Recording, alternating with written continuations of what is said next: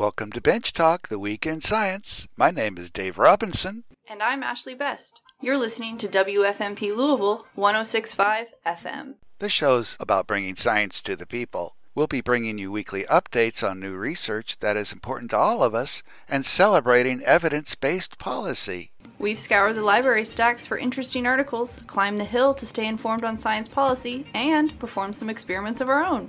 We're here as a conduit of all things science. So, let's get started. Scott here. The official start of summer is traditionally Memorial Day.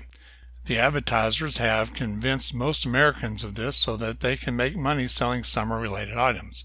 But the astronomical start of summer is June 21st. And as this is generally the time when the longest amount of daylight occurs, it is at this time of year that stargazing is pushed back, almost to bedtime for some folks, including some of the younger folks. Still, there is much to see in June skies. Stepping out as I generally do on my front porch as darkness falls, which I have determined is facing more or less to the north, I can look almost straight up and find the Big Dipper. As I have mentioned in past broadcasts, the Dipper can lead to stars in quite a few constellations.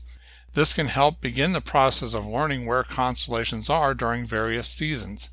And finding these first, one can use them to find others that lie nearby that do not have the benefit of guide stars to locate them.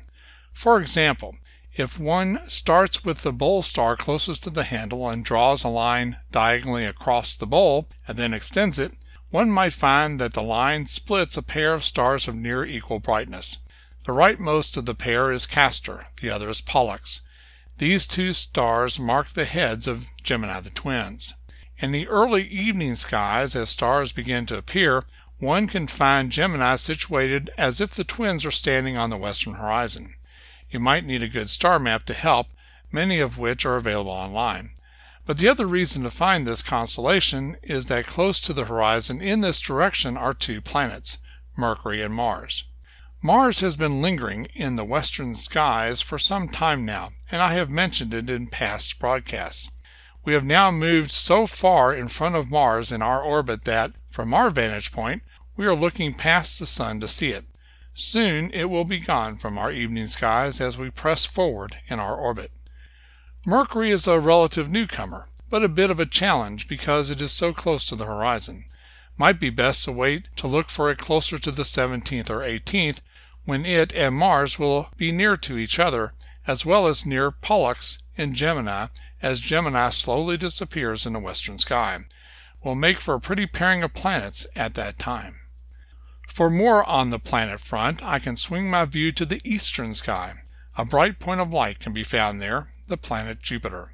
Jupiter is in opposition on June 10th. This means that the Earth has moved to a position in its orbit where the Sun is in one direction and Jupiter is in the opposite. In effect, when the Sun is setting in the west, from our viewpoint, Jupiter is rising in the east. Opposition of any of the outer planets is generally when we are closest to them in the current viewing. Mars, for example, was at opposition last July, and brightest in our skies at that time.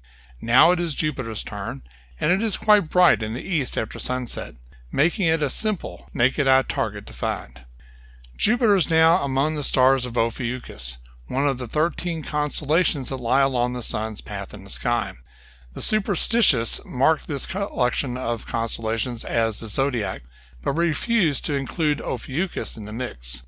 This is one of many lines of arguments used to show that astrology has no basis in reality. Sad that in our so called enlightened era this ancient superstition still fascinates a large number of people, even among young people, who should know better if they have taken science classes in their schooling, one finds interest. But I digress. As darkness continues to fall in the northeastern sky one might spot a group of three stars, widely spaced, that mark a near isosceles triangle in the sky. Recall that an isosceles triangle is one with two of its sides equal in length. This triangular group of stars is called the Summer Triangle. It gets its name because it is noticeable and rising in the eastern sky near the beginning of summer. The Summer Triangle is not a constellation. Such groups of stars that are not official constellations, but make up familiar shapes, are referred to as asterisms. The Big Dipper is another asterism, as it makes up a portion of the official constellation Ursa Major, the Big Bear. Some asterisms are formed within a constellation, some from stars from different constellations. The Summer Triangle is the latter. The brightest and most westerly of the three stars making up the Summer Triangle is called Vega in the constellation Lyra the Harp. Just near Vega one might see a rectangle of stars. The rectangle would form the structure that holds the strings of the harp. Vega could be pictured as a jewel embedded in that harp. East of Vega, closer to the horizon in the early evening sky, is Deneb. It is the brightest star in a constellation called Cygnus the Swan. Once above the horizon, one finds that Cygnus contains an asterism itself called the Northern Cross. Deneb is at the head of the cross, and another star, Albireo, is the foot of the cross. A pair of stars on either side of the line connecting these two finish the cross. They also mark the beginnings of the wings of the swan, for a star beyond each of these mark the tips of the wings of a swan in flight. As a swan, Deneb marks the tail and Albireo the head. The southern star that finishes off the summer triangle is called Altair. It is the brightest star in Aquila the Eagle. Stars on either side of Altair mark the outstretched wings of the eagle, while a pair of stars south of Altair mark the body. This constellation may be a bit of a challenge because the stars other than Altair are dim. Light pollution definitely would make them hard to pick up. There are other constellations visible in the skies of June, more than a few that I have mentioned in past broadcasts that can be found using the Big Dipper. Leo the Lion, found using the back stars of the bowl of the Dipper heading southward to Regulus, its brightest star.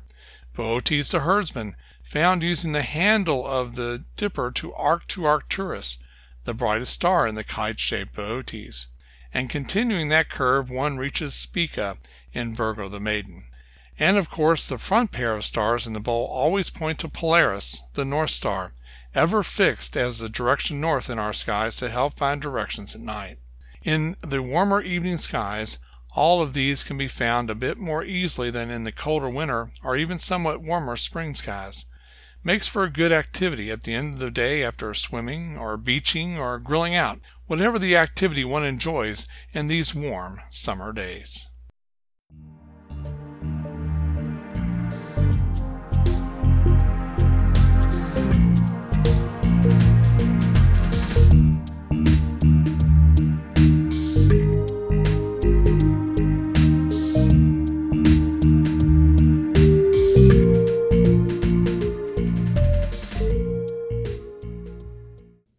Well, planet Earth broke a couple climate records in May. On May 11th, 2019, climate researchers at the Mauna Loa Observatory in Hawaii measured our CO2 level to be 415 parts per million. Now, if you go double check that number now, now that we're in June, you're going to find that number is actually lower than 415 parts per million. And that's because the planet breathes the planet's CO2 levels typically rise in October, November, December, all the way through the winter months until around May. And then the CO2 levels start to drop again. In June through September, the CO2 levels continue to drop. And that's because the plants and the algae on Earth are photosynthesizing. They're inhaling CO2. So they're taking up millions of tons of CO2 to make sugars, to make plant cell wall, just to make the plant grow. And then from October onwards, the plants and the algae just don't photosynthesize as much. And they might even release some of that CO2, and that's like exhaling. So this May, we hit this record of 450 parts per million. But that's always in flux. What's nice about this weather station is that it's on a Hawaiian island, so it's out in the middle of the ocean and isn't affected by direct human activity as much as an observatory that might be located in the middle of a big city somewhere full of people with factories and cars zipping by, producing all the CO2. The Mauna Loa Observatory is situated at a high elevation in the middle of the ocean, so it's not surrounded by as much vegetation or industrialization. In 1958, when they first began collecting CO2 data there, the average CO2 concentration was 315 parts per million. Now it's 415 parts per million. So it's gone up by 100 parts per million since 1958. So that's a 31% increase in carbon dioxide levels in only 61 years. 31%. So carbon dioxide levels have gone from 315 to 415 parts per million. That's exactly 100 parts per million over the last 61 years. That's an average of 1.6 parts per million per year, but that's not actually how it goes. It turns out that the rate of increase in CO2 is not stable. It's actually increasing now. Researchers have observed that over the last 12 months, the change in carbon dioxide in our air has gone up 3 parts per million. But in recent years, our CO2 level was rising at 2.5 parts per million per year. Now it's up to 3 parts per million year increase. So the amount of CO2 that we're putting into the air is actually going up. This could be because we're putting more CO2 out because of burning fossil fuels. It's thought that a lot of this growth is due to industrial output in developing India, but a change in CO2 levels could also have to do with how much of this gas is actually being absorbed by the oceans, by trees, by soil, etc. It looks like the last time Earth had carbon dioxide levels this high was something like 2.6 million years ago during the Pliocene epoch. Scientists think that by looking at the ice cores in the Arctic, and they also look at ocean sediments and mummified plants. So, 2.6 million years ago is the last time we had CO2 levels this high. During that period, the Pliocene, Antarctica was covered with plants, global temperatures were 2 to 3 degrees centigrade higher, and our sea level was 10 to 20 meters higher than it is now. And of course, this is because CO2, carbon dioxide, is a greenhouse gas. Just the way that the inside of your car gets warmer than the outside air when it's parked out in the sun, CO2 has a way of trapping heat inside the Earth's atmosphere. We presented a thorough history about how scientists figured out that CO2 was a greenhouse gas on this show back on November 26, 2019. Check out our Bench Talk show called The Woman Who Discovered Greenhouse Gas. Well, what's the effect of all this extra CO2 that's being put into the air? Well, I wanted to tell you about a recent article about the height, or I guess you'd call it the depth of ice in Antarctica, you know, around the South Pole. This article was published in the May 16, 2019 issue of Geophysical Research Letters, and we'll post this on our Facebook page like we always do. The thickness of ice around the South Pole was measured by satellite in this paper between 1992 and 2017. They took some 800 million satellite measurements of ice thickness over that 25 year period. Basically, they found that the ice is thinning. In West Antarctica, the ice has thinned by 24% since 1992. And they can integrate all that data into a climate model about the role of snowfall in making the ice thicker. And they were able to distinguish between the two primary causes of ice thickness changes. The snowfall makes the ice thicker, but the melting makes the ice thinner. But the bottom line is the ice has thinned up to 122 meters in some parts of West Antarctica. That's 400 feet of ice gone.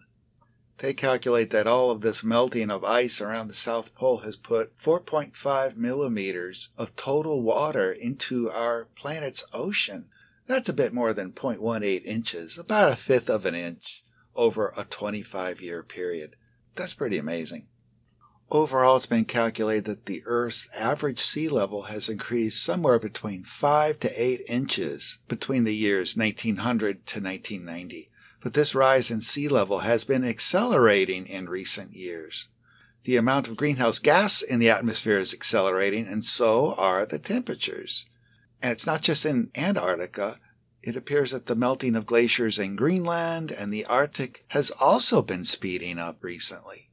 There was another article, really a shocking article, that was just published in the Proceedings of the National Academy of Sciences in their May 20, 2019 issue.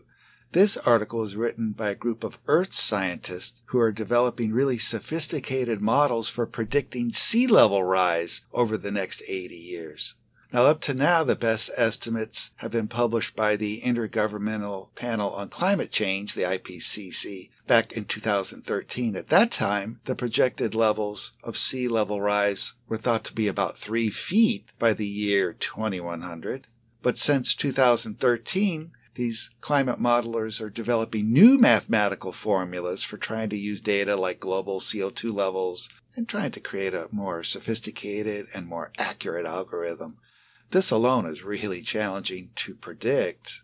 Then there's the question of how water expands when it's warm. That makes the sea level rise too, and so does the amount of melting of sea ice like glaciers and ice sheets. And then when ice melts, it slightly changes the gravitational pull of the globe and also the rotational pull of the revolving globe. I'm not a climatologist, but I think all this is being taken into account too in their modeling. Then finally, there's more satellite data now than there was back in 2013. So this provides more data to use to develop these models. So back in 2013, the IPCC predicted that sea levels would rise about three feet by the year 2100. This latest estimate, however, says that it's at least plausible that sea level rise could exceed two meters by 2100. That's six and a half feet, so that's more than twice what IPCC was predicting. They suggest that this sea level rise could result in a land loss of almost 700,000 square miles and cause 187 million people to be displaced by flooding. Now, if you think back on the hard times experienced by Europe when all those refugees from Syria and Libya and other Middle Eastern countries were crossing the Mediterranean to enter Europe, that was a million people now we're talking about 187 million people who are going to be looking for another place to live. That's pretty monumental. Now, who are these 187 million people who could be displaced? Internationally, it's the Asian countries who would experience the most flooding. For instance, almost the entire population of Bangladesh might have to move. But also London, New York City, New Orleans, Miami, and Boston would also be dealing with loss of shoreline. Where in the world are all these refugees going?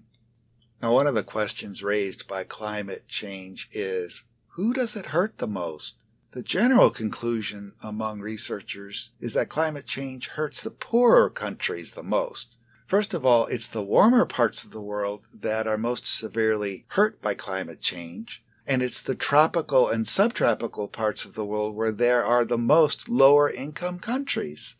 Secondly, lower income countries have less money to prevent the damage caused by climate change, so they have less money to deal with flooding, drought, forest fires, etc. And once the damage is done, like from a hurricane or tornado, they have fewer resources to remediate the effects. So it's the lower income countries that are probably going to be hurt the most. But what's ironic is that it's the wealthier countries that are putting most of the greenhouse gases into the atmosphere. There was an article published very recently, May 14, 2019, that looked into the issue of economic inequality and climate change. This article was written by a pair of Stanford scientists, and it was also published in the Proceedings of the National Academy of Sciences. They were specifically studying the years 1961 to 2010. And in this paper, they report that cooler nations, which tend to be wealthier countries, they could actually reap economic benefits from warmer temperatures. Whereas lower income nations that are located in the warmer part of the globe tend to be hurt more by warmer temperatures. So they basically conclude that climate change is actually leading to a wider gap between the wealthier and the poorer countries. They divided the world's nations into one of three groups, and it was based on how much CO2 each nation is putting into the air. First, there's the 18 countries where the per capita CO2 emissions are the lowest since 1961. So some examples are Brazil, Nigeria, India. They're not putting that much CO2 in the air per capita. they calculated that anthropogenic climate change had an impact on their economy of minus 27, minus 27%, that is. Now, the second group were the 36 countries with an intermediate CO2 emissions per capita. That's countries like China and Australia. These intermediate CO2 emitters, they had an economic impact of minus 24. So the lowest emitters had an impact of minus 27% on their economy. The intermediate had an impact on their economy of minus 24%. The third group consists of the 19 countries who are putting the most CO2 into the air. They saw an economic impact of plus 13%. So for them, climate change is actually having a positive effect on their economy. Now, we're talking about countries like Canada, Norway, and Sweden. Notice that these high CO2 producers are in the northern parts of the northern hemisphere. It's cold up there, so they probably need to burn more fossil fuel just to stay warm, etc. But if the air warms up there a bit due to climate change, they will save money on all that heating. So climate change is having a negative impact, like minus 27%, minus 24%, in the countries that aren't putting as much CO2 into the atmosphere whereas the countries putting the most CO2 in the air had a positive economic impact, positive 13%. These authors claim that economic inequality between the haves and the have nots is now 25% more in this warmer world that we live in now than it would have been in a world without global warming. Now, I should tell you that there's some questions among researchers about these exact numbers. For instance, there's a Berkeley economist by the name of Solomon Hsiang who calculated for a 2017 paper that the U.S. economy loses 1.2% of its GDP for every 1 degree centigrade increase in average temperature. So the exact numbers involved in all this are still being determined, but even Hsiang's paper basically agrees that the relative differences between the poorest and richest countries might be intensified with global warming. So in my mind, maybe the ultimate question is not what effect climate change is going to have on us and our planet in the future. To me, maybe it's more of a question of what are we going to do about all these effects that are already happening? Unusual cold in the western states, a record breaking heat wave in the southeast, widespread flooding in the Midwest so that corn farmers haven't even been able to get into the field to plant yet. And on that topic, I can tell you that NASA just reported that the United States had the most rainfall in the last 12 months than in the last 124 years of record keeping. The continental U.S. received more than 36 inches of rain between May of last year and now. That's a full six inches more than average. Then there's these 470 tornadoes during the month of May. Not a record breaker for that month, but really high. Now, apparently experts don't really think that tornadoes are necessarily linked to climate change. But these other extreme reports, like high temperatures, low temperatures, like these freezing polar vortexes that we get here in Kentucky in the winter, flooding, droughts, they are linked to climate change. Rather than speculating about how we might avert future negative impacts of climate change, perhaps we should recognize that it's already happening. What are we going to do about it as a society?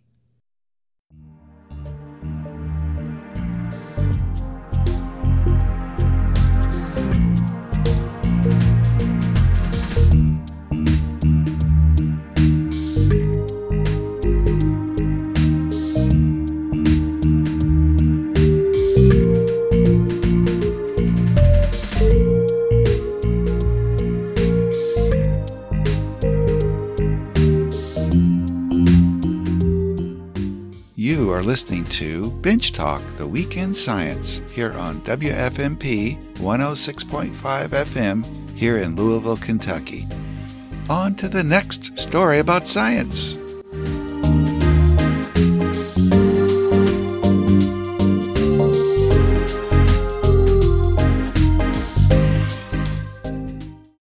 I see there is an exciting new line of research going on in the neurosciences these days. Dr. Thalia Wheatley, a social neuroscientist at Dartmouth College, gave a talk at the annual meeting of the Cognitive Neuroscience Society that was held in San Francisco in March of 2019. Whereas most neuroscientists focus on what is going on in individual brains, like with an MRI scan, she thinks that there might be important changes that occur in our brains when we are interacting with other people. She hasn't named it yet. She says she might call it the super mind or the uber mind, but the idea is that our brains change when we're communicating in some way with another person's brain. So, for instance, research on incarcerated people who live under solitary confinement shows that their brain activity is altered because they're not interacting with others like normal. And this might also help explain how when someone loses a spouse or a longtime partner to death, there's often a rapid decline in health to the surviving partner. Perhaps a supermind developed between those two people, and that gets disturbed when one of them is no longer there. And laboratory rats that are deprived of interaction with other rats don't perform as well. Something changes. So Dr. Wheatley is designing portable brain scanners so she can measure brainwave activity of people as they're actually communicating with others. She's curious to see whether there's an additive effect to brain activity when we are interacting with other people. So it's exciting to think of what we could learn from studying what happens in our brains when we're by ourselves versus interacting with other people or even interacting with nature or other animals. This seems to be taking a more holistic approach than just looking at how we function in isolation. There are some thrilling things going on in science.